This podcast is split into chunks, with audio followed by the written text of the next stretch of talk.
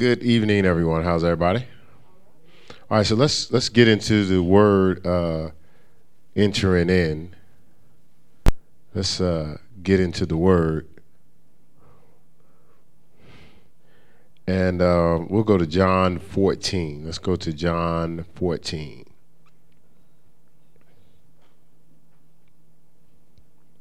And don't forget.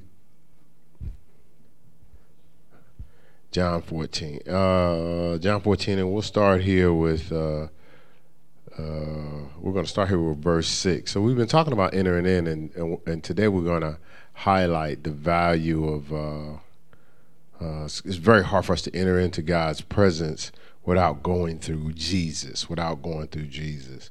You know, you can't really enter in a fellowship with God without touching Jesus first. Sort of like it's very hard to have a fellowship with Jesus without touching the Holy Spirit first. You know, Jesus is the gift to the sinner, the Holy Spirit is the gift to the believer. But saturated in the Spirit helps us to enter in and out of, uh, well, in the presence of God. And we enter into the kingdom by through Jesus. But let's look here, John 14, 6. And if we if we lock in and take notes and pay attention, you know, even though some of this stuff seems super, we're not seeing, is supernatural and is outside of our natural mind and control, um, we can cross over into experience some things like we've never have before. All right, so John 14, 6, it says, uh, Jesus said unto him, I am the way, the truth, and the life. No man cometh unto the Father but by me. I am the way and the truth and the life. No man cometh to the Father but by me. And just to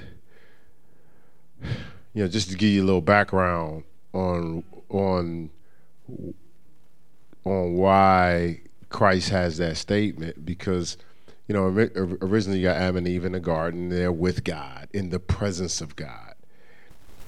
Uh, what he what Christ did was uh, uh, no, I was Adam and Eve. I'm sorry, that's where I was at. Uh, they were with God, and then of course after sin, then they're outside of the presence of God. They were in the presence of God after, after sin. They were outside of the presence of God. But the Bible says the wages of sin is death. The payment for sin is death. So uh, that means when you separate yourself from the presence of God, in all honesty, we're supposed to be dead. uh, and so what Christ did, God sent Christ to die for us, to die for our sins. And so uh, the scripture says, uh, let's look at uh, Hebrews, since I committed to give you the scriptures, you can study them for yourself. So let's look at Hebrews 9. It's just like we were talking on Sunday, uh, talking about on Sundays. Like it's so interesting how we're so casual with, you know, whether we're gonna be a part of the blessing or the curse. You know, like we're just casual with it. Like we're freelancing. Like, it, you know, uh, kind of from the angle of like whatever, you know, when we should be like more intentional, you know. Uh, all right, so Hebrews 9, this wasn't in my notes, so I got to find it. Uh, verse 22. It says, And almost all things are by the law purged with blood, and without the shedding of blood, there is no remission of sin. There's no removal of sin without the shedding of blood. Why? Life is in the blood. So when the sin requires a death, when Jesus shed his blood, he gave his life by shed the shedding of his blood. So so every time we plead the blood, we're basically saying, look, you know, the price has already been paid. You know. Um, and so again, we can't get to God without touching Christ. And we've been talking about entering in. So how am I going to enter in the presence of God uh, without one accepting Jesus Christ as my Lord and Savior? Let's go to John three. John three.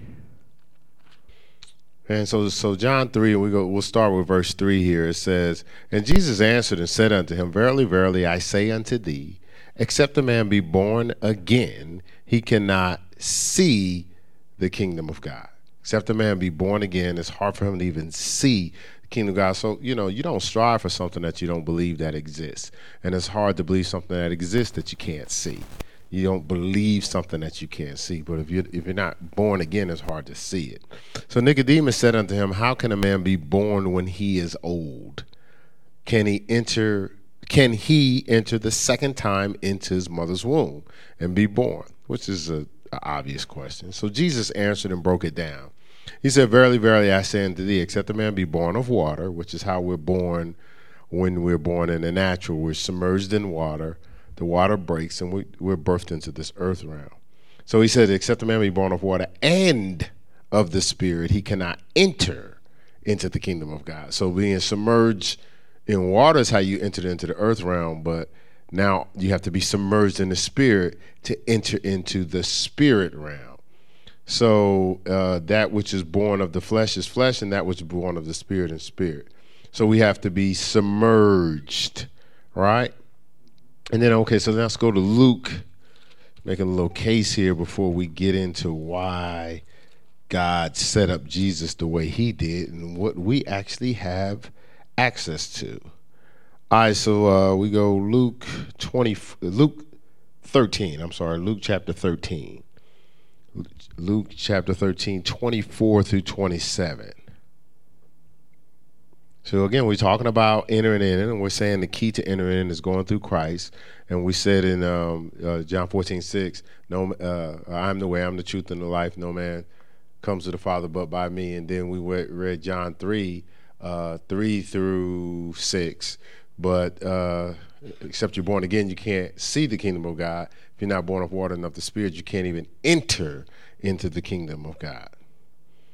Right? And then, uh, what did I tell you? 13, verse 24. It says, Strive, strive, put all your effort to enter in at the straight gate. For many, I say unto you, will seek to enter in and shall not be able to. So there's a whole lot of people that's trying to enter in, but not be able to.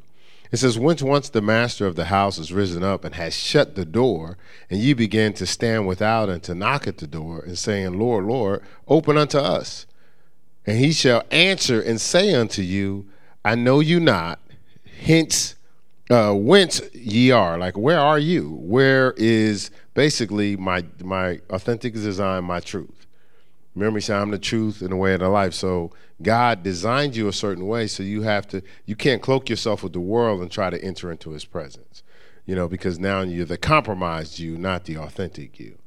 It says, Then uh, then, then shall ye begin to say, We have eaten and drunk in thy presence, and thou hast taught in our streets. But he shall say, I tell you, I know you not. Whence are you? Again, where are you? He says, Depart from me, all ye workers of iniquity. You know, basically, you're living in compromise, but you expect to, to walk into his kingdom. In verse 28 says, There shall be weeping and gnashing of teeth when you shall see Abraham and Isaac and Jacob and all the prophets in the kingdom of God, and you yourselves thrust out. Right? So it's like, you know, we can't decide uh, to just slip in without doing the things to enter in, right? And so it says a straight gate. So we know that uh, narrow is the way that leads to life and peace, and and uh, broad is the way that leads to destruction. Matthew seven thirteen, right? All right. So here he's talking about enter into the straight gate. So there's a particular way, uh, from what I'm reading here, to get into His presence. Let's go to Philippians two. Again, making a case, building a foundation, so you can go study it out yourself. Philippians, what did I tell you, two? Philippians 3, I apologize. Philippians 3. You know, a lot of times people pick up the Bible during the week and they go, you know, well, I just don't know where to start. Well, we have a, you know, a preaching and teaching ministry, so there's plenty of stuff to study throughout the week if you just get into the Word. And if you go back to our Word Thirst or uh, understanding the Word of God teaching, we, we we went through all the different ways to study through the Bible. So take all these scriptures, scriptures, and find the reference, reference the references. You know, before you know it, you'll get so into the Word, um, and you'll start to uh, discover more revelation and more insight. It'll become more real to you. So it gives you some things to keep yourself busy during the course of the week. uh, through the course of the week when you're at the car wash, course course of the week where you're waiting on something, doing commercials.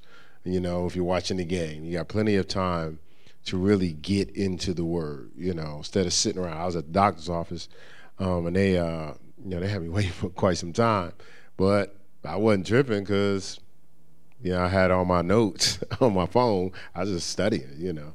So they came in. It was like, "We didn't forget about you," which I think they did forget about me.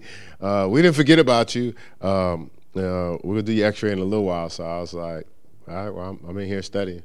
You know, then the doctor came back. He was like, "Did they do your X-rays yet?" I said, "Nah." You know, I had the X-ray on my rib. You know, so uh, but uh, I study. I got some good studying, as opposed to man, I can't believe these people got me waiting all this time. You could use the time to study in the locker room at halftime. You could be studying. I know a guy at halftime of our games or right before the game would start, he always, he had his Bible with him. He would be pulling out the Bible because I told him some stuff I used to do. So uh, Antoine Smith, I'm gonna give you a little shout out, Antoine. And we we would have practice early six o'clock in the morning for our team. He would be on the side, you know, before we start our drills. He would have his Bible out, you know. And then I've done halftime besides eating oranges and stuff like. Have people ain't listening to the speech anyway. They will get out, make up for the for messing up, so you could read, right? Right.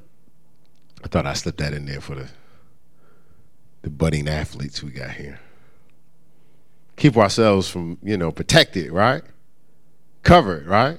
You know from injury and stuff. Anyway, so let's go John 10. Let's read John John 10. Philippians 3? Okay, so listen, it's in triplet. So you got you see, Philippians three, Philippians three. You didn't read it, yeah. All right, Philippians three. Oh, you're right. You guys are right. All right. Well, y'all got me good with that one, boy. All right, Philippians three ten. It says uh, uh, that I may know Him. We talking about Christ here, and the power of His resurrection, and the fellowship of His suffering, uh, His restrained retaliation being made conformable unto his death. This is if by any means I may obtain unto the res- resurrection of the dead. So I want to, you know, we live our life out of resurrection. I was talking to uh, uh, Felipe earlier today, and we was just talking about, you know, he's been following all the word. And you know, I said, you know, so I was, I was talking, to, I was telling, I was talking to somebody else, uh, another pastor today, and um, and and I know why we were talking, so I just, you know, was sharing some stuff. And I said, so I, so I walked away and I was like, well, Lord, the, the person didn't ask me, but I knew they had a need. So I shared the information. I, you know, just downloaded the information, you know, uh, you know, even though it was fresh rhema in our house.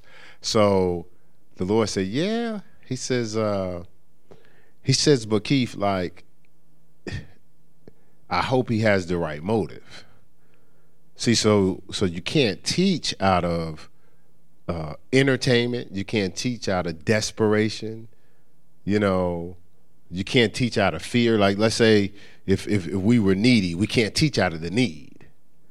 You you have to teach out of resurrection.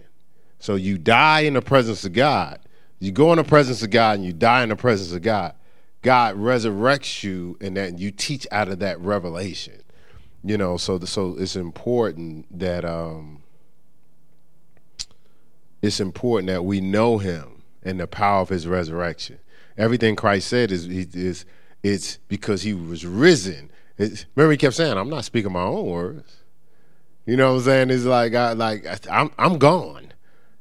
Everything that I breathe is because of God that resurrected me. So we have to say to ourselves, is everything we breathe and everything we doing is because God has resurrected us, or are we in our own flesh? Are we in our own strength? Have we decreased, or as Paul said, have we died daily? Uh, John three thirty, I, I decrease that he may increase. So so that's what's the important thing. So it doesn't necessarily come across the same because you've mimicked it. You know, um, the the one person taught out of resurrection, the other person taught out of uh, mimicking. you know, what I'm saying so it doesn't doesn't work that way. So that's why you know I want to know him. So it's, the thing is is is we have to go through Christ to get um, to get what we need to express all that we are. Okay? So let's go to John 10. John 10. And, and we're going somewhere. I'm just setting a little foundation. This is all just foundation for us, uh, just so you have scriptures. Um, so John 10, we'll start. Uh, we're going to read verse 2, verse 7, and verse 10. We can read the whole thing, but just let's, we just we're to start here, verse 2. Eh, start at verse 1. It says, Very verily I say unto you, he that entereth not by the door into the sheepfold, but climbeth up some other way, the same as a thief and a robber. So, so, so, so, so remember we talked about the straight gate. You, you're coming through Christ. We, we, there's no workaround here, right? Right? We're coming through Christ. It says, but he that entereth in by the door is the shepherd of the sheep, right? Who comes by the door, right? And then it says, uh, To him the porter openeth, and the sheep hear his voice, and he calleth his his own sheep by name, and leadeth them out. And let me see, verse 7. It says, Then said Jesus unto them again, Verily, verily, I say unto you, I am the door of the sheep. So he says, As you come in by the door, I'm the door. And uh, so we don't have all the time for this, but this is an old, old teaching. I taught this ages ago. But if if with, with at that door, that doorway right there, there's part of the sanctuary and there's part of the hallway. At the door, so the door represents both parts. It's the in between part. So so Jesus is the door because he has he has both heaven and earth. He's he's he's you know you got access to both heaven and earth at the door. So he says, "Come into the door." This is this is your way from the earth realm into the the heaven realm or the or the spiritual realm, right? So he says, "I am the door," and then uh, at seven. And in 10, it says, The thief cometh not but to steal, kill, and destroy. I am come that you might have life and that you might have that more abundantly, right? And then let's go to Hebrews 6.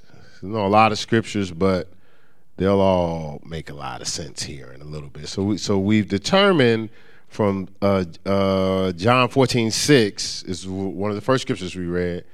Where I tell you go, Hebrews. All right, so John 14, 6, that I'm the way, I'm the truth, and the life. No man comes to the Father what? But by me, right? John 14, 6. Then we read through um, uh, uh, John 3. Huh? Oh, that's not my notes, but we did read through Hebrews. Not school. We did read through Hebrews 9 because we were talking about the blood and we talked about uh, uh, without the shedding of blood, there's no remission of sin, right? Because life is in the blood. Hebrews 9 22. We did include that. I, I, pulled on that one. That wasn't written. Um, and then uh, John 3, uh, except the man be born again, he can't enter, he can't see the kingdom of God, right? John 3 3. John 3 5, except you be born of water, submerged in water, just like you were born in water, and submerged in the Spirit, born of the Spirit, you can't enter into the kingdom of God. So uh, then we uh, we talked about Luke, Luke 13 coming into the straight gate, coming into the straight gate. Philippians uh, 3, that, that, I may know him in the, the uh, uh, fellowship with his suffering, but also in his resurrection, right? in Philippians uh, three ten, and then and then John ten, he's the door, right? John John John 10, 2, 7, and 10. The, Jesus is the door, right? So you you got to enter in the door, you're entering by Jesus. And here, Hebrews 6, and let's go with Hebrews 6, 19. Yeah, let's just do 19. It says, For which hope we have, for which hope, which hope intense expectancy uh, we have, you know, uh, as an anchor of the soul, both sure and steadfast, and which enter, entereth into that within the veil. So entering beyond the veil, beyond, you know, you know, the, the priest would go. You had to sacrifice the the uh, the sacrifice on the brazen altar. They would go to the brazen basin and cleanse themselves. Then they would go into the holies of holies beyond the veil to uh, pray for the atonement of, of those that sin. So this says entereth in beyond the veil. So when we're entering out of the natural realm into the spirit realm, we're going beyond the veil, right? And then uh, verse 20 it says, uh, whether the forerunner is for us entered, entered even Jesus. So Jesus went in beyond the veil before us, is what it's saying. Look, it says, made a high priest forever after the order of Melchizedek. So hopefully, uh, uh, uh, uh, Amelia's listening. So this this this uh, uh, feed your Melchizedek insight that you've been getting. All right, so so it says Jesus entered in ahead of time. So I'm gonna read this out of the message, but I'm gonna read Hebrews 6, 13 through 20 out of the message. It says, when God made his promise to Abraham, he backed it to the hilt, putting his own reputation on the line. So, you know, he swore by himself, is what the King James Version says. He said, I promise that I'll bless you with everything I have. Bless and bless and bless. Abraham stuck it out and got everything he had been promised that had been promised to him. When people make promises, they guarantee them uh, by appeal to some authority above them so that if there is any question that they'll make good on the promise, the authority will back them up. When God wanted to guarantee his promises, he gave his word, a rock solid guarantee. God cannot break his word.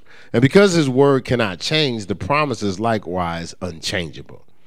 Who uh, uh, we who have run uh, for our very lives, look, we who have run for our very lives to God have every reason to grab the promised hope with both hands and never let go, right? The, the thought is that we've run with our very lives to God, right? That's the assumption there. But but we have every right to grab hold of the promise with two hands and never let go. You promise me, you promise me, you promise me. I mean, that could be our prayer, you know, for the whole week. But you promised. You know, that's what the kids do, right? But you said, you promised, right? Right? Uh it is an unbreakable spiritual lifeline. It's an unbreakable spiritual lifeline, reaching past all appearances right into the very presence of God, where, where Jesus, running on ahead of us, has taken up his permanent post as high priest for us in the order of Melchizedek. So this is saying that I'm grabbing hold of these promises. Now, part of this promise is being in the presence of God. It says, but but I'm right, you know, if I do this thing right, if I lay hold on this thing, I enter into the presence of God. It says, but Jesus is out ahead of me. So I'm running to harmonize with Jesus. He's sitting on the right hand of the Father, but uh, I'm running to harmonize with Jesus, so I have the same access he does. Look, I'm fellowshipping with his suffering or his death, burial. I'm crucified with Christ. Nevertheless, I live. It's not I that live, but it's Christ that lives in me, right? So once I harmonize and become as one with Christ, what, what Christ has access to, I have access to, right? Now, then this says he's out ahead of us, but he's out ahead of us, and he's been established in the order of Melchizedek, right? Now, remember, he's the door. So as the door, on each side of the door you have heaven and earth, right? He's in the middle, so he has both a part of heaven and a part of earth attached to him, right? Right? But, but in the beginning, God created heaven and earth at the same time. He wanted them all to connect. But then it goes on to extend it to he's made in the order of Melchizedek. You know, and I, I know for years people have read through that. They're like, so, so, so, what's the whole Melchizedek thing? Well, even if you go back in uh, Genesis when he was talking about it, you know, when he blessed him, he says, "I'm blessing you." Uh, you know, you know, you've been blessed by God, the possessor of heaven and earth, right? That is that that holds head of heaven on earth. Well, Melchizedek uh, was uh, was so established as a high priest because he had uh, he didn't have one anointing on him; he had two he had the kingly and the priestly anointing on him. So Jesus has the kingly and the priestly anointing on him. So so there's you know so you have you know some of us you know we've been a cho- royal priesthood, a chosen generation. You know, so there's a priestly there's a priestly power or anointing. Uh, the anointing is the burden, remo- uh, burden removing, yoke destroying power of God, right? So Jesus had both kingly and priestly because see Jesus is what? Savior and Lord, right? He's Savior and Lord. So when we uh, connect to him, we have access to the, I'm gonna explain. I'm not gonna just leave you out there hanging out. Oh, so what difference does it make? Uh, so there's the kingly and the priestly anointing. Now, now we did a teaching on the anointings. All these things connect, you know, but you know maybe they'll make more sense. And, and we broke them down. There's three different anointings. There's the leper's anointing. You might want to write this down, right? There's the leper's anointing. There's the, you know, I know that sounds kind of gruesome, and but I'll explain it. Uh, there's the leper's anointing. There's the uh, well priestly anointing, then the kingly anointing. And see, see, this is the thing. By him uh, carrying those two anointings, being both king and priest, he carried both anointings. So he he wasn't just filled with the gifts, but he had the ability to impart gifts, well, which which I'll explain here in a little bit. And so and why it's so valuable. See, the, when we harmonize with something, what you're bathed in is what you draw from. What you're bathed in, what you're, you know, we use the word submerged or buried in. So if you're buried in lust, that's what you're gonna pull on. So, so, so this is the key. So let's say, uh, you know, uh, all right. So, so I was playing ball this morning with a guy, and so now this guy, he's, you know, he's played uh, in in Europe.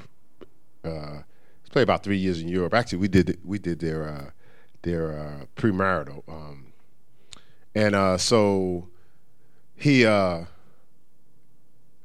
so this guy he's young, he's in his twenties, and so he was struggling. He was struggling today, you know. So now I'm the I'm the older guy, but I had to make all the shots today, and so and so I was talking to him later. I said, "Listen, so you're preparing yourself for the next level." I said, so you could shoot. I said, man, you're a knockdown shooter. You could dribble, you could dribble, you could do all those things. I said, but at the next level, that's not how you get in. You don't get in just on talent. There's all types of people who run fast, jump high. I mean, it's phenomenal people. They do all types of stuff. They don't get in. You get in with this.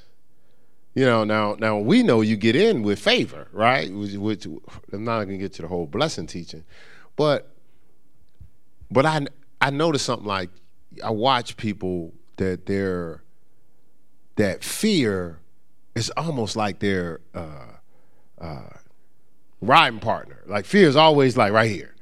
Wherever they go, fear is just sitting right there all the time. But what you're submerged to is what you draw from. If you submerge yourself in the world, the world can only offer you fear. The world can only offer you circumstances. They're after the flesh, mind the things of the flesh, right? I mean, that, that's what the scripture says, right? In Romans 8, uh, uh, uh, 6. But 5 says they're after the spirit, mind the things of the spirit, or, or both of, I think that whole passage is 5. Verses 5 and 6, Romans 8, 5 and 6. And so, if we submerge ourselves in Christ, in the anointing one, and the Christ means the anointed one and the anointing. That's what the word Christ means. So then we that's what we draw from. So we draw from king and priest, the anointing, the anointed one, and the anointing, the king and priestly anointing. But if we submerge ourselves in the flesh, we're drawing from circumstances, fear, lust, and, those things weaken you. They, they cloud you. You ever like, ah, that's not what I meant, or I said that, or or like, how come I didn't see that? It was right there because you're clouded, not because you're evil, you're clouded. And so you you you and even though you could be Christian, you could be in the Bible, you could have been in in in, in ministry for 20, 30 years. If you're in lust, your vision is impaired by that much. And you can tell because you're very defensive. You're very defensive. Why? Because your flesh doesn't know how to accept flaws. But the spirit man understands as, as natural, that's normal. The flesh hides, the, the spirit is totally exposed.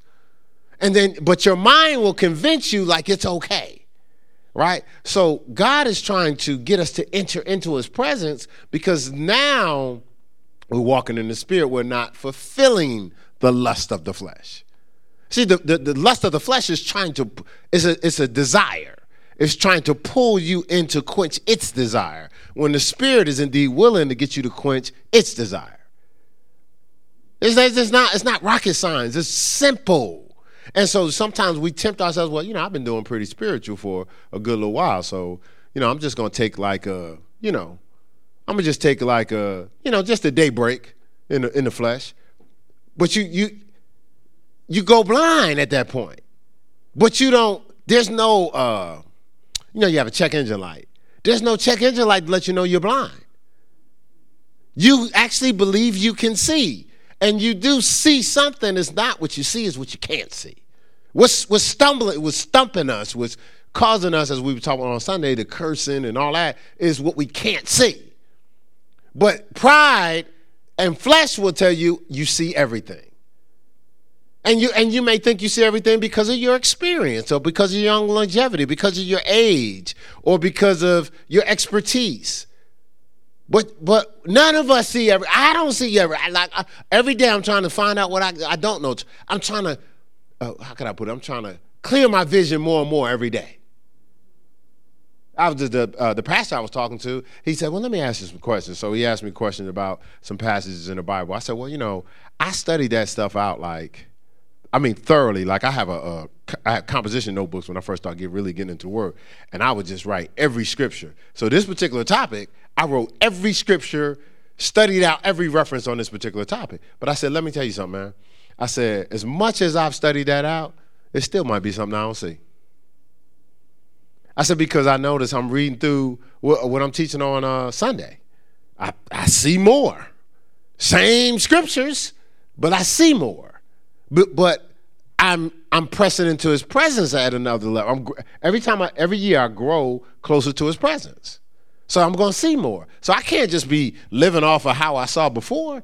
So I told him, I said, listen, we could talk about, we can go over what I have seen. We can go over, you may have some different insight. I said, but I'll go study it some more because I may see something else that I didn't see before. As opposed to, oh man, I studied that back in the day. Let me break this down to you. See, that's dangerous because you're assuming you know all things. You're assuming that's it. What you discovered is all there is to be discovered. And that's a level of arrogancy and pride. And so, so, so, you know, again, not because we, we're not arrogant and pride because we're evil. We're arrogant and prideful because of the flesh. There's, there's no, uh, I'm just going to be arrogant and prideful today. There's no benefit to that. It's, it's, it just happens before you even can. Like sometimes you're inside your body going, "Oh no, no, don't listen to him." No, no. Oh, why you say something like that? I, have looked at tapes. I've, I've, ministered. I looked at the video. Uh, we was watching. Uh, I taught on transparency back in Ohio, and so you know, people. Ah, that was great. Uh, my wife was like, "Oh, baby, that was wonderful." I said, "Babe," I looked at that thing for like ten minutes. I couldn't take it. She said, "Nah, nah, it was a good message." I said, "Yeah, but I ain't like that dude that was teaching." It was me, obviously, but I just couldn't. I just didn't like the package. It just seemed too too too edgy, like too. I, I just too. Uh, I'm gonna use the word pompous. To me, that's how it seemed to me. I just didn't like it. I was, I couldn't. To this day, I haven't seen the rest of that teaching. I said, man, I wasn't trying to hear that guy, because I would listen to the video so I can learn too, as the audience. I was like, man, come on, man, you got you got to do better than that. You see what I'm saying? Because, but I wasn't that day. I wasn't trying to be uh, uh, pompous or edgy or whatever, but that's the way it came out. So what was I submerging to, or or what did I allow in? You know, uh, did did I allow somebody on the basketball court to get me all up in the flesh that day? I, I don't know. Like I mean, I don't remember, but I'm just saying. So so again, it's not it's not your intent, but it is your package. Does that make sense? All right, so so so again, we're talking about these three anointings here. So what you're bathed in is what you draw from. That's where I ended up, right? And so we said the lepers, the priestly, and the kingly. So I'm going to talk about the leper's anointing because it's, it's a stage that we deal with. Now, and I'm going to explain to you why Jesus didn't necessarily even need the leper's anointing. All right, so the leper's anointing, um, so, okay, so, so just to try work, work with me here because I got to parallel some things. So when we accept Jesus Christ, our Lord and Savior, and we're saved, we experience what, is called the indwelling of the Spirit. You know, John, John uh, 4 14 uh, the spirit is, is like a well. You know that, that that I'm drawing something out. Like a well, well just sits there. You got to draw out of the well. But the water's in there, it's dwelling in there. So we experience the indwelling. The Holy Spirit comes in and regenerates or renews our spirit, our spirit man, because that's what that's what died first. It hasn't manifested in the flesh yet, thank God. But if we keep feeding that spirit, eventually, what, started on the inside, uh, eventually manifest on the outside. But the wages of sin is death. Our spirit man starts to die. We accept Jesus Christ, His death, His blood sacrifice and the Holy Spirit comes in and indwells in us, right? So that's the indwelling of the Spirit. So a lot of times you talk to people about uh, this next one, which will be the infilling of the Spirit. That's what we call the baptism of the Spirit. That's when the, you are filled with the gifts, uh, word of knowledge, word of wisdom. 1 Corinthians 12, right? And that's John 7. It says, uh, uh shall be like in me, in me, a uh, uh, river of water, right?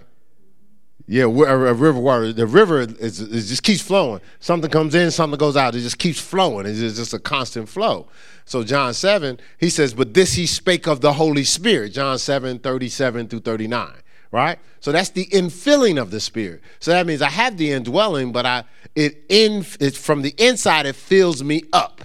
Right? And that's when I start speaking in the unknown tongue in my spiritual language, right? And that's when the gift starts to operate. I'm, you know, uh, Jude 20, I'm uh, building yourself up in your most holy uh, faith, right? Right? Uh, Ephesians, praying in the spirit, you know, just, you know, so, so that's the infilling. A lot of times you start talking to people about the infilling, they old school, they be like, I got the spirit. You know, it's like a pride. We talking about I got the spirit. Nobody didn't say you had the spirit. We're talking about the infilling. We ain't talking about the indwelling. See, it's a difference. So the indwelling takes place at the new birth. The infilling takes place at the baptism of the Holy Spirit, right? Then you have what, what was experienced on the day of Pentecost, the outpouring. The, the, the Spirit poured on all those people like a dove. Stuff starts shaking in the room, right? Things start moving. Or, we, we did the thing last, uh, uh, we showed you the video, Move of the Spirit. Well, this is outpouring in the building, right? You know, people uh, people doing stuff like it wasn't. Look, it wasn't in sync. It wasn't everybody. It wasn't like everybody. Mr. Sam was doing the two step. You know. No, no, no. Folk was free. They was all over the place. I was watching something today. Know, maybe I show that to y'all. Man, these these these dudes had to be like seventy five. But man, they, they, boy, they was gone. Like they was gone in the spirit. You know, it's a, a video I have a, a Kenneth Hagin meeting from uh, St. Louis from back in the day. I was just kind of uh, uh, looking through it. And uh, so so so that's an outpouring. That's an outpouring. That's so many people filled up and speaking out the, in the spirit, and, and, and all that harmony creates a presence of God that pours out into the place. All right, so so that's the outpouring. Now, how does this tie into the anointings? Because the indwelling, that's the leper's anointing. And so what happens is when you had lepers that was outside of the camp, they had to go through a cleansing. They, they, what they did was they put blood on them, you know, blood of a lamb or something, and then they put oil on them, which represents Christ and, and of course the Holy Spirit, which just happens at salvation. We accept Christ and we're cleansed from our sins, and then we take on the we take on the indwelling of the Spirit at that time, right? So that's that's a. Uh, uh, that's the cleansing and the oil. So, so leprosy is a type of sin. Uh, and back then it was incurable natural, naturally, but only curable by God. You see what I'm saying? Only curable. So, so sin is the same. Man can do nothing to remove it and its effects. Like the man can't remove sin. The blood of Jesus is what removes sin, right? Right? It says, Behold the Lamb of God in John 129 who takes away the sin of the world, right? And so, so, so back in uh, Leviticus 14, uh, 14 to 18, you can read through it. Uh, the lepers remained outside the camp, and that the priest was to go out to him. Look, apply the blood sacrifice, bring him into the camp, apply, apply the blood again, and then apply oil, making atonement for him before the Lord. Right. So so so so again, that was the the priestly anointing. So the sacrificial blood is, is, symbolic to Christ, of course. The application of the oil is symbolic to the touch or the influence of the Holy Spirit, the indwelling, right? Right. So so all but all that stuff was just uh, representative of what was to come. And then what they would do is they would put the blood on their ear, their thumb, and their toe. So the ear was represent it represents hearing. Because a lot of times see, we refuse to hear God's commandments and break them continually. John 10. You know, my sheep should be hearing my voice, right? And then the thumb represents service, right? We've been called to liberty, but don't use that liberty for an occasion to the flesh. So, so sometimes people go, well, you know, uh, so I'm under grace now, so I can do whatever I want. No, it's not supposed to be for occasion to the flesh. It's supposed to be for us to access the spirit and impact lives. That's Galatians 5 13. And then the toe was represents your steps or you walk. So not walking in the ways of rebellion, wickedness, or strife. Right? I mean, I know all this will be on the tape. I don't, I don't, you know, for the sake of time, I got to keep moving, so I can't stop to reemphasize it. Right? So, you know, hearing sins, act, acts of sins, and standing sins, you know. So that was the leper's anointing. Now, Jesus didn't need the leper's anointing because Jesus came to take away the sins of the world. So Jesus wasn't in need of salvation. You see what I'm saying? He wasn't he wasn't in need of cleansing. He was the cleanser. right? But but but the priestly anointing so, so after the indwelling, and there's the infilling. So that's the priestly Lord. And this is what happens. Some of us are still at the altar. Some some people are still. Well, I accepted Jesus, as my Lord and Savior. I I, I got the right hand of fellowship. Some people are still at the altar. You know, they're still at that that that place where, you know, the scripture says you should have got. You should be beyond the the the basics. Yeah, the the, the, the basics. You know uh, baptisms and, and all that stuff. He said, man, you should be like you should be discipling folk at this point. Like you still going through the same stuff over and over and over. Like, come on now, you should be way past that. As Hebrews. All right, so the priestly anointing, of course, that's that's the infilling. You know, we're cleansed through the blood of Jesus, born again and sealed with the Spirit. So now we should be moving to the priestly anointing. That's the anointing for ministry unto the Lord, uh, included in uh, leading souls to Him, uh, but not service to Him in battles against uh, de- uh, the devil and diseases, but ministry to Him as priests, ministering to others. We that, that we should that priestly anointing is for ministry uh, for others, and so so it's it's people. All of us realizing all of us is called a full time ministry, full time looking at who I talked to this week that I could give Jesus to, that I could tell them about what I'm learning about Jesus, or that, or was there an opportunity for sex, or there was an opportunity for reputation, or I just came around them so they could tell me how good I did something. You see what I'm saying? Like, but but this is a life here. This is a soul. Like I told you, young lady, the parents used to drop her off. At, uh, uh, she was a youth, and her parents used to drop her off at the church all the time.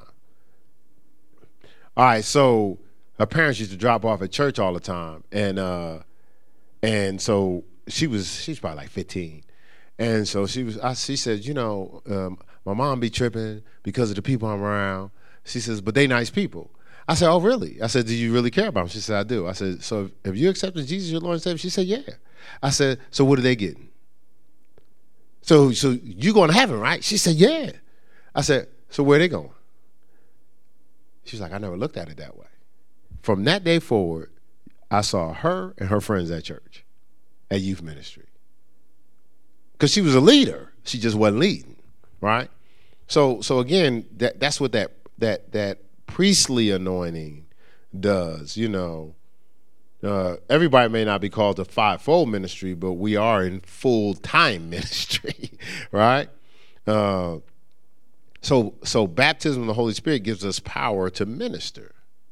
Right? You shall receive power. After that, the Holy Spirit will come upon you, and you'll be what? A witness to Judea, Samaria, and to the uttermost parts of the world, to to Charlotte, to North Carolina, and the uttermost parts of the world, right?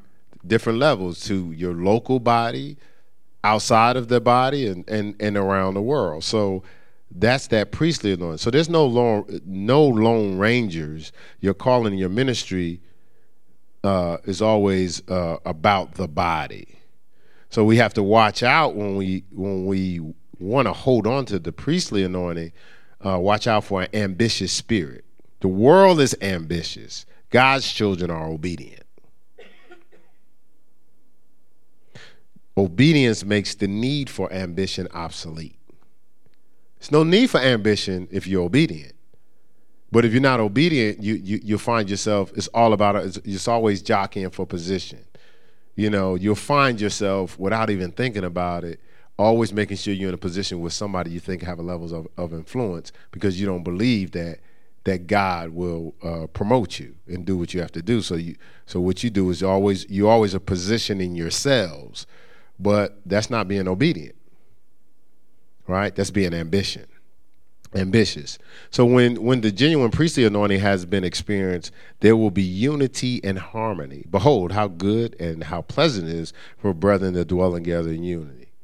That's you know, so that, that it, it brings us to fitly join together. So it's not a one-time anointing. It, we must keep being filled. The scripture says in Ephesians five, it says, "Be be filled with the Spirit, but the, the translation of that in the Greek says be being filled. So stay filled up. You read through the book of Acts, the disciples was filled with the Spirit, and then it goes down a few chapters later, they were filled again. right? You, you think they were already filled. No, no, no. They just kept getting, they stayed, you got to keep filling yourself up, right? Um, the old covenant priests were anointed daily. So are we. be being filled. So sometimes we we get feel one time, and we we just trying to ride that out for the rest of our lives. You you feel like you're anointed, but you ain't anointed. as soon as you start feeling like you're anointed, you're not anointed because it's not about you, right? So you got to stay filled up. That's why we got to stay present in His presence. The the priestly anointing brings the presence of God, the communion, the fellowship of the Holy Spirit. Revelation comes with the leper's anointing we are introduced to God. We are introduced to God in an extraordinary, wonderful way, and we see our total need for Jesus Christ. But we really don't understand much more. So we, we have the revelation of how much we need God. There's a mental assent. I got to live. I'm in the kingdom. I got to live right, right. So that's that's what happens in the the uh, the that leper's anointing, but we cross over to realize that my life is about other lives. You know, you, you get past yourself.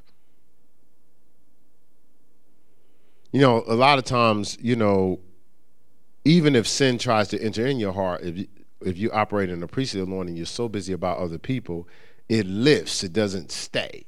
It can't stay. You know, you ever see the commercial with the the, the stain fighting tide or whatever? And it shows like the stain is being lifted up off the material. Well, that's what happens if you are really operating a priesthood on it because you're so busy about other lives, others' lives. God has to keep pouring His um, His anointing on you, and it's the burden removing, yoke destroying power of God. So when burdens come on you, they can't stick. You know, they can't stick. Um, but if your life is about yourself, uh, sin, lust, fear can stick to self. think about was with oil. To think about something that's oil, it's kind of hard to, you know, for, for stuff to stick to it. You know, yeah, it just slides right off, right? You know, what I'm saying. So if if, if you're operating that that level of anointing, stuff um, slides right off. So we got to stay keep uh, being filled daily. Just keep this in mind. Uh, just try to understand this.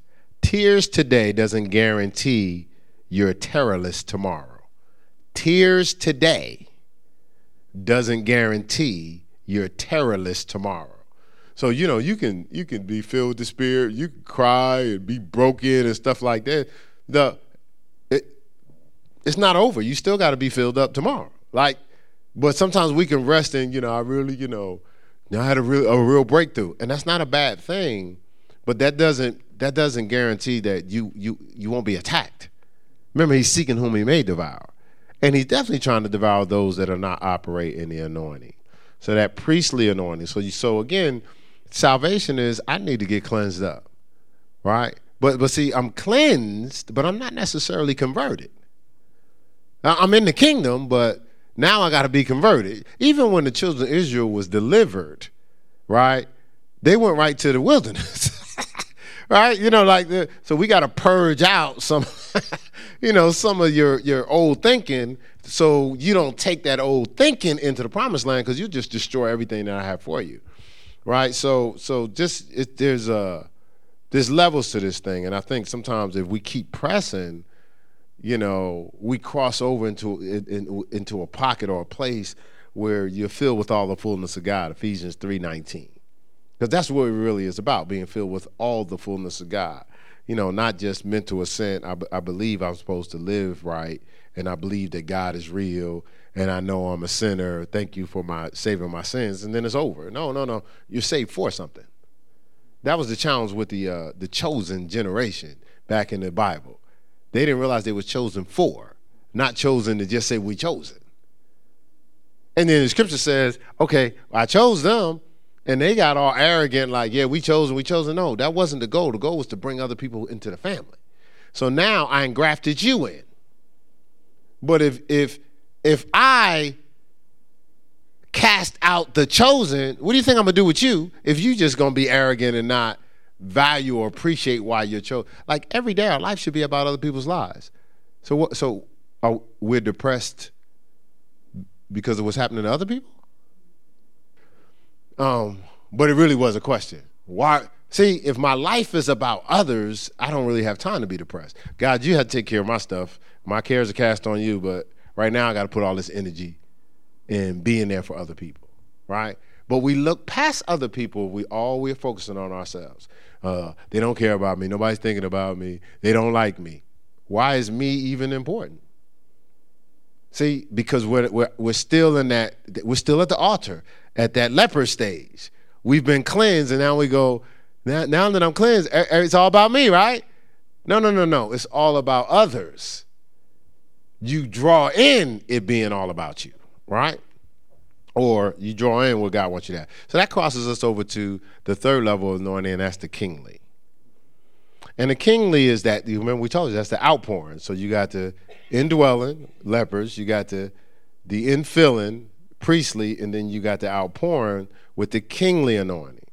Now, the difference about the kingly anointing is the ability to impart, to transfer, to impact the physical and spiritual realms around you. See, a lot of people want that impact, but they don't know that that's uh, too much is given, much is required. Remember, uh, uh, Jesus uh, was talking to the disciples who, you know, were getting beyond just themselves and was actually going out doing some things. You know, and then so big time demon they couldn't handle, and and so you know Jesus basically cast the demon out, and uh, so they go back and talk later. Says so, I mean you you you said you had power, you gave us some power, so how come we couldn't do this? Oh no, these come out by prayer and fasting. This is a whole nother level of entering in. You got to enter in at a whole nother level to to be able to affect Whatsoever you bind on earth is bound in heaven. Whatsoever you loose on earth is loose in heaven. All of, everything in the Bible is true, and everything in the Bible. Remember, uh, God is everywhere, but He doesn't manifest everywhere. God's already everywhere, but He don't manifest everywhere. He manifests in prepared places. People that have set themselves apart, sanctified themselves. So to pull on that power, I gotta I gotta fast and pray at a whole nother level. Man, I can't do this at my convenience. I can't do this just watching TV all day. Sitting around sleep all day, it's just not gonna happen. I'm definitely not gonna do it if I'm feeding lust. I mean, I'm not gonna do nothing anointed. Not because I'm evil, it's just I haven't crossed over into that level. So that's that kingly anointing. And, and, and the interesting thing about the kingly anointing, nothing can compare to it. It's the most powerful of all anointings. It lifts a person to a place high in authority, of high authority in God. It lifts you to high authority in God. That's where you have authority over devils and the power to root out demons with one word, with just one word. This will give you the power to cause God's enemies to flee. Like similar to Paul. Like he just looked at looked at the witch. Like seriously? Nah, I was just playing, Paul. Just chill, chill, bro. Right? This is when Jesus opened up his mouth in the synagogue and the unclean spirit jumped out. Whoa, whoa, whoa, whoa, whoa. Is it my time? Like, come on, man. Well, it's, see, that's that's that kingly anointing in operation. Um, it's the most powerful, but it's the most difficult anointing to receive. It's the most difficult anointing to absorb. See, because the lepers come, the lepers anointing comes by accepting Jesus. The priestly by fellowship with Jesus.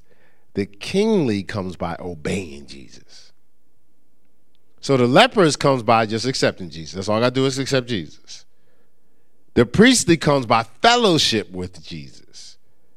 The kingly comes by obeying Jesus. That's why it's so hard to receive because it's so hard for us to be obedient. We want that power, but we're not obedient. Man, you could change a room. You could change a stadium if you was operating in the kingly anointing. See, when God's uh, revelation pierces your being, it's just for a moment, but you're experiencing the kingly anointing. When it pierces your being, it's not just, man, that's that's some I never I never heard that before. No, it's something that pierces you where you see it, you live it, and you can't do without it. It's like you you're walking this thing out.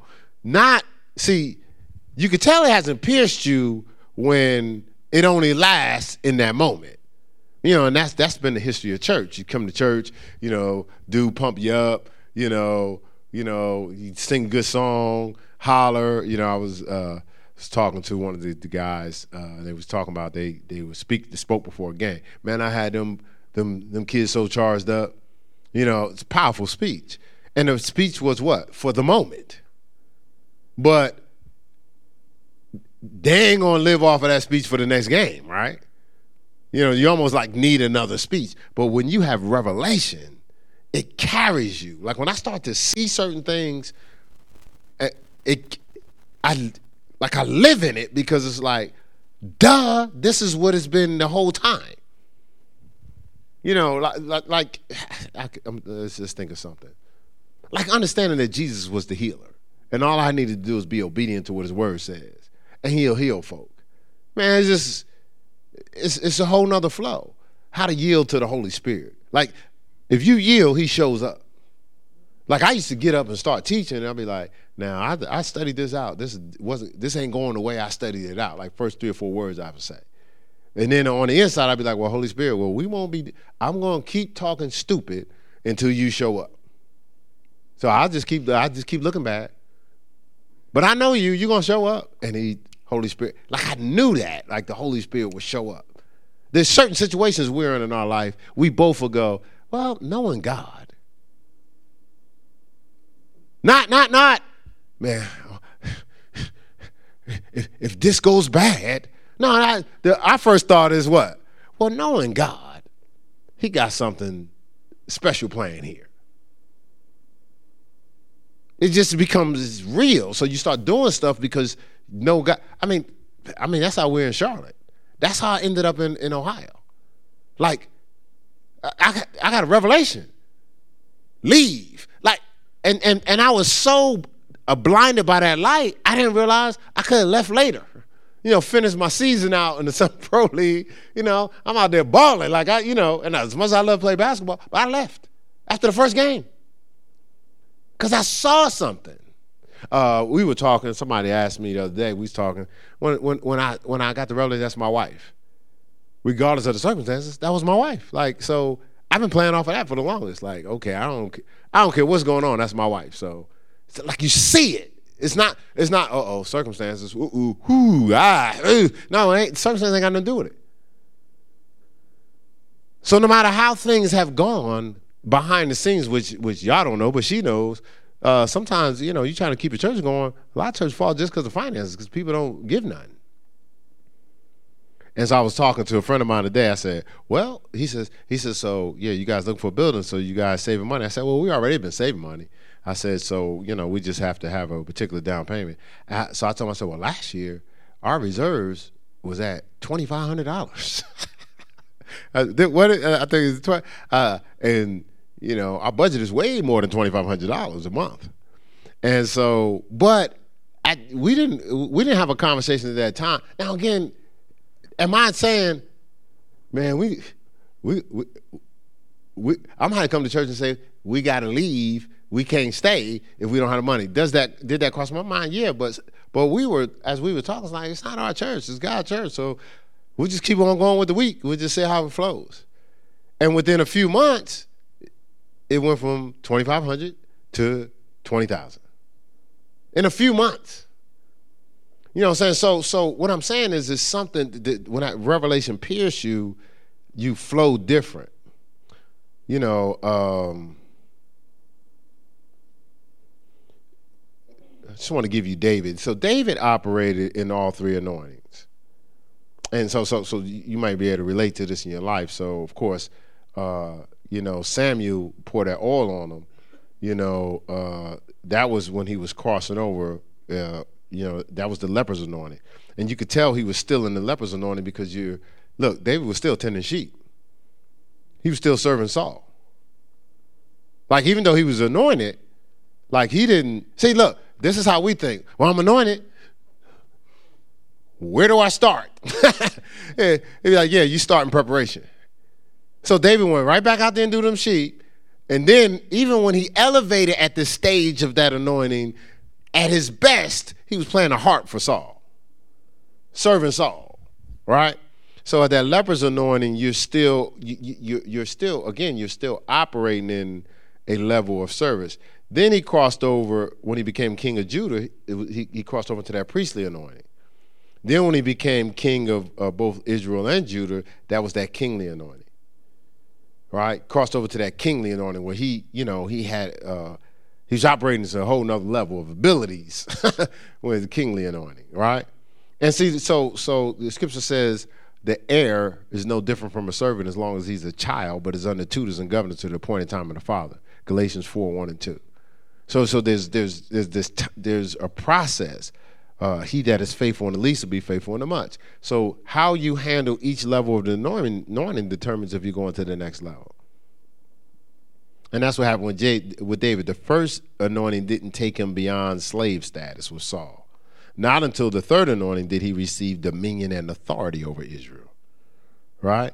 Dominion and authority is when you reach that third anointing, like when you're you're walking in a whole nother level of power. And so, and that, and that's what happens. Like when when when you operate in that kingly anointing, the Holy Spirit shows up thick and announces His interest. You remember, like that outpouring. Uh, everything started to rock and to shake and closing tongues of fire. Like it was obvious these folk is is impacted a certain way, right? So he announces his interest, but he flows out of you miraculously into someone else. So so that so so you'll find yourself when you're praying and, and ministering to people is the power, the outpouring is in the place, but the Holy Spirit is is is flushing it through you to Im- impart into somebody else. That's when you actually know what's taking place with someone else. You sense. There's times when the Holy Spirit flows to you, you won't even recognize some things. And that's you know, remember Samuel, uh, uh, uh, uh what's it? Uh, First Samuel 10, 6, Saul was changed into another man. He was turned into another man. There was an impartation. It says he was he was prophesying with the prophets. And in 2 Kings 2, 9 through 14, remember Elijah was is like, he says, I want a double portion of of, of, of your anointing. Remember uh, Elijah uh, slapped that mantle on him, right? He slapped that mantle. So he had the uh, the ability to to impart. You know, uh, it is said that Charles Finney would bring a cloud of the anointing over a whole city when he came. The, anoint, the, the people will feel the anointing outside the meeting. People will fall out under the power outside, like outside the door, right? But that was that's impartation. That's a whole nother level because because when you when you see that level of power, no one understands it. Words are too limited to explain it. All you can know that it's from uh, uh, it's just limited power. Even scientists have reported that there's a force that keeps our body and all nature together. They did, but they can't. They can't qu- quantify it logically. They just know it's a force. You know, and, and it's that force that was breathed into to Adam years ago. And you, but they know it, it's a powerful force. Force. So so they they can, they don't understand it and, and, they don't have any words to explain it, but they know it exists. This even scientists. Um, if you get a chance, read you watch the Case for Christ. You know they covered some of that stuff. And so so it's it's a whole nother level. Um, but it's a whole nother level that happens through obedience. And that's when God may tell you to lay hands on something, impart to somebody he may tell you to to call people up and, and pray for their healing or whatever. And but see, your he's he's working with his word to with uh, with uh, signs and wonders. You know, is working with his word to to help perform it. So that's why a lot of times people don't experience that power because it takes a different level of belief, a belief to be obedient to do something that's going to seem foolish even to the audience you know, it, it's it's just a whole nother flow. Like it's just. Uh, I'll end with this. I'll you know, I, was a young, you know, up and coming minister uh, at our last church, and so we had a system. It was, it was the church was more pastor centered. You know, we do a lot of different things where you guys are allowed to do stuff. Uh, so this particular day, the pastor was just like, "Okay, well, this is uh, we're gonna pray for folk today." But uh, let's bring my ministers up. Let's have my ministers come up. So we come up, and so there's people coming up, and he says, you know, okay, so you guys minister to the people today. And so I just always learned don't lay hands on no man suddenly. Yeah, I know uh, one minister was laying hands to cast out a, de- a devil, but he didn't have the, the the kingly anointing on his life.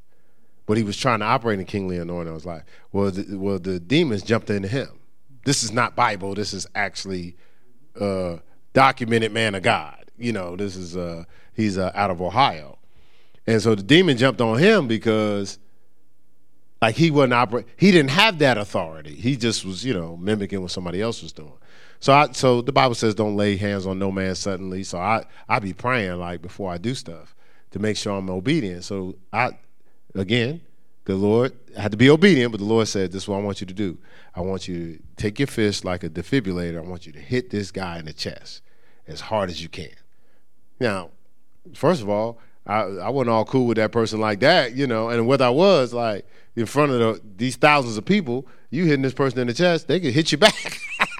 like, but I, I know that's what the Lord told me to do.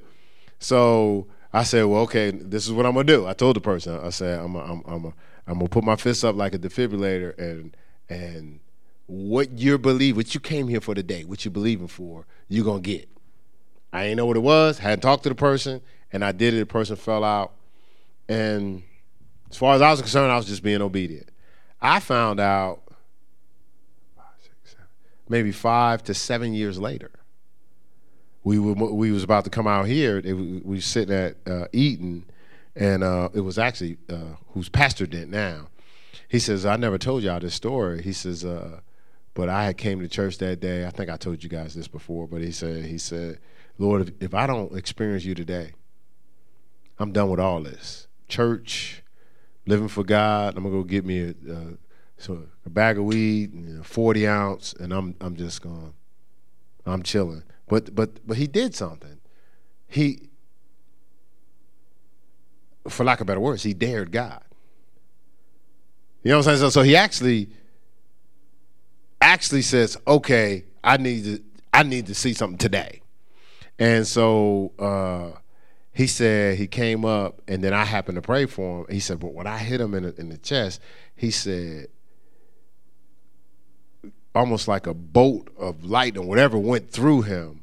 And he said from that day forward, his whole life changed. He got what he, he needed to. And, and eventually he was, uh, only because it was my job, I appointed him as a, uh, yeah, oversee the ministers for a while. And then, of course, he's he's pastoring uh, Emerging Ministries out there in uh, in uh, Columbus, Ohio.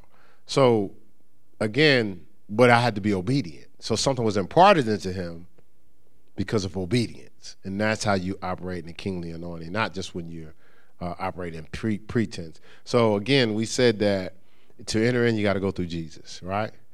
And so I'm the way, the truth, and the life. No man comes to the Father but by me. John 14, 6. And then uh, we talked about how, why? Because the wages of sin is death. I didn't give you the scripture, but it's uh, uh, Romans 6, 23, I believe. Uh, the, the, payment for sin is death. And then, it, then uh, so Jesus died and he gave his life, and the life is in the blood. Uh, Hebrews 9 22, there's no remission of sin without the shedding of blood. Then we talked about John 3 3 uh, that uh, except you're born again, you can't see the kingdom of God. So you're not believing for something that you can't see.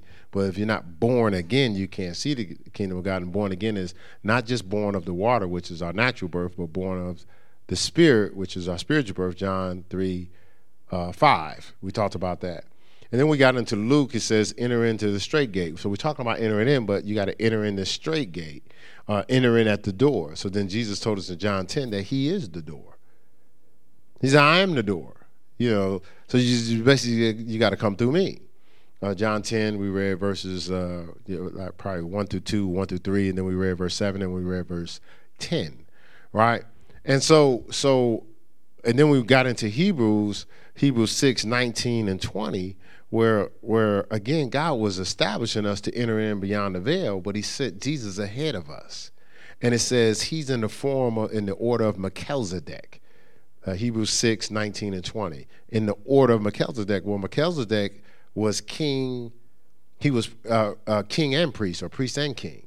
And so Jesus has the kingly and priestly anointing, which we talked about today. He didn't need the leper's anointing because that's for cleansing. That's when you first are cleansed of your sins. You, you and allowed to get into the kingdom, but we can't stay at the altar. We got to advance to the priestly, which is what we've been talking about on Sunday at nine fifteen. Master life, becoming more disciples. So you don't you you see when you're when you accept salvation or the indwelling of the Spirit it's about you. Somebody's delivering you. But they're delivering you. Now you cross over to the priestly anointing. Your next thing is to look to deliver others, not sit around saying, What about me? What about me? What about me? What about me? What about me? Well, you'll find out which for you by investing your life in others. So that's the priestly anointing. Then you cross over to the kingly anointing, which is you know, when you start to walk in more power and more authority, where you change atmospheres, where you change rooms, you change games, you change stadiums, you change businesses, you know, you have you start to you have the, the ability to affect any atmosphere you're in, binding and loosing in any atmosphere, but that's out of obedience, not out of selfishness, because you have liberty, as we said, is not a liberty as occasion to the flesh. You learn that at the second level, the priestly anointing, when you invest in your life in other people's, it's not about you. Now, when you're promoted to the kingly anointing, you'll use that power in his in the right time and in the right place for God's actual purpose and not for self. If you're about self in the least, you're gonna be about self in the more.